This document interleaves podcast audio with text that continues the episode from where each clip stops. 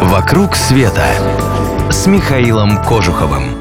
Праздничные традиции. Здравствуйте, с вами Михаил Кожухов, и вы слушаете радио Монте-Карло. Сегодня я расскажу вам о пепельной среде, праздники которые отмечают исландцы. Вообще-то этот день, 10 февраля в Исландии, религиозный праздник. Если это вообще можно назвать праздником. Это начало католического поста.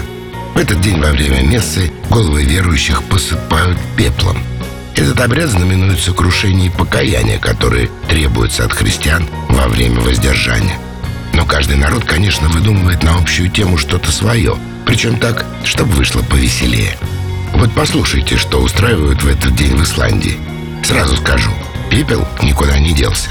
Раньше, например, к этому дню девушки собирали пепел в маленькие мешочки и пытались незаметно прицепить их булавками к одежде парней. Парни в долгу не оставались. На девушек цеплялись мешочки с тремя камнями. Уж почему три камня? Это совершенно точно забыто за давностью лет.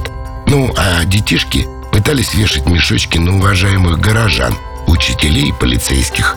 В наше время эта традиция встречается нечасто.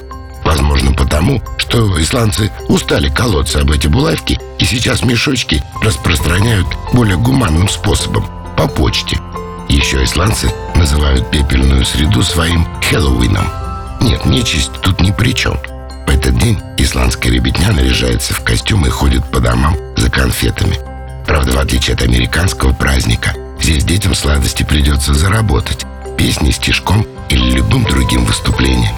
Может быть, такой подход более эффективен, потому что уже начиная с полудня на дверях появляются вывески «Конфеты кончились».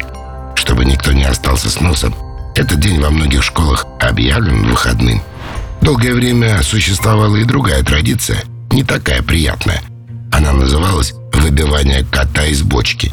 Дети находили какую-нибудь бочку, через нее продевали веревку, на которой висел дохлый кот, а потом по порядку подходили и дубасили эту бочку палками, пока она совсем не разваливалась.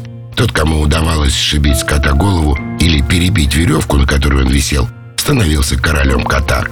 Говорят, что кот в этом детском ритуале символизировал силы тьмы. Что поделаешь, когда этот обычай придумывали, кошки были вообще не в чести.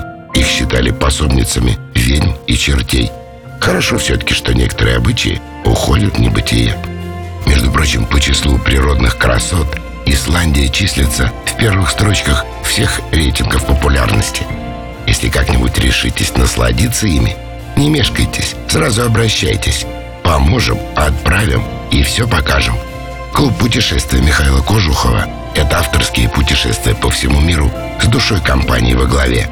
Подписывайтесь на наши новости на сайте mktravelclub.ru. Только вас нам и не хватает. «Вокруг света» с Михаилом Кожуховым.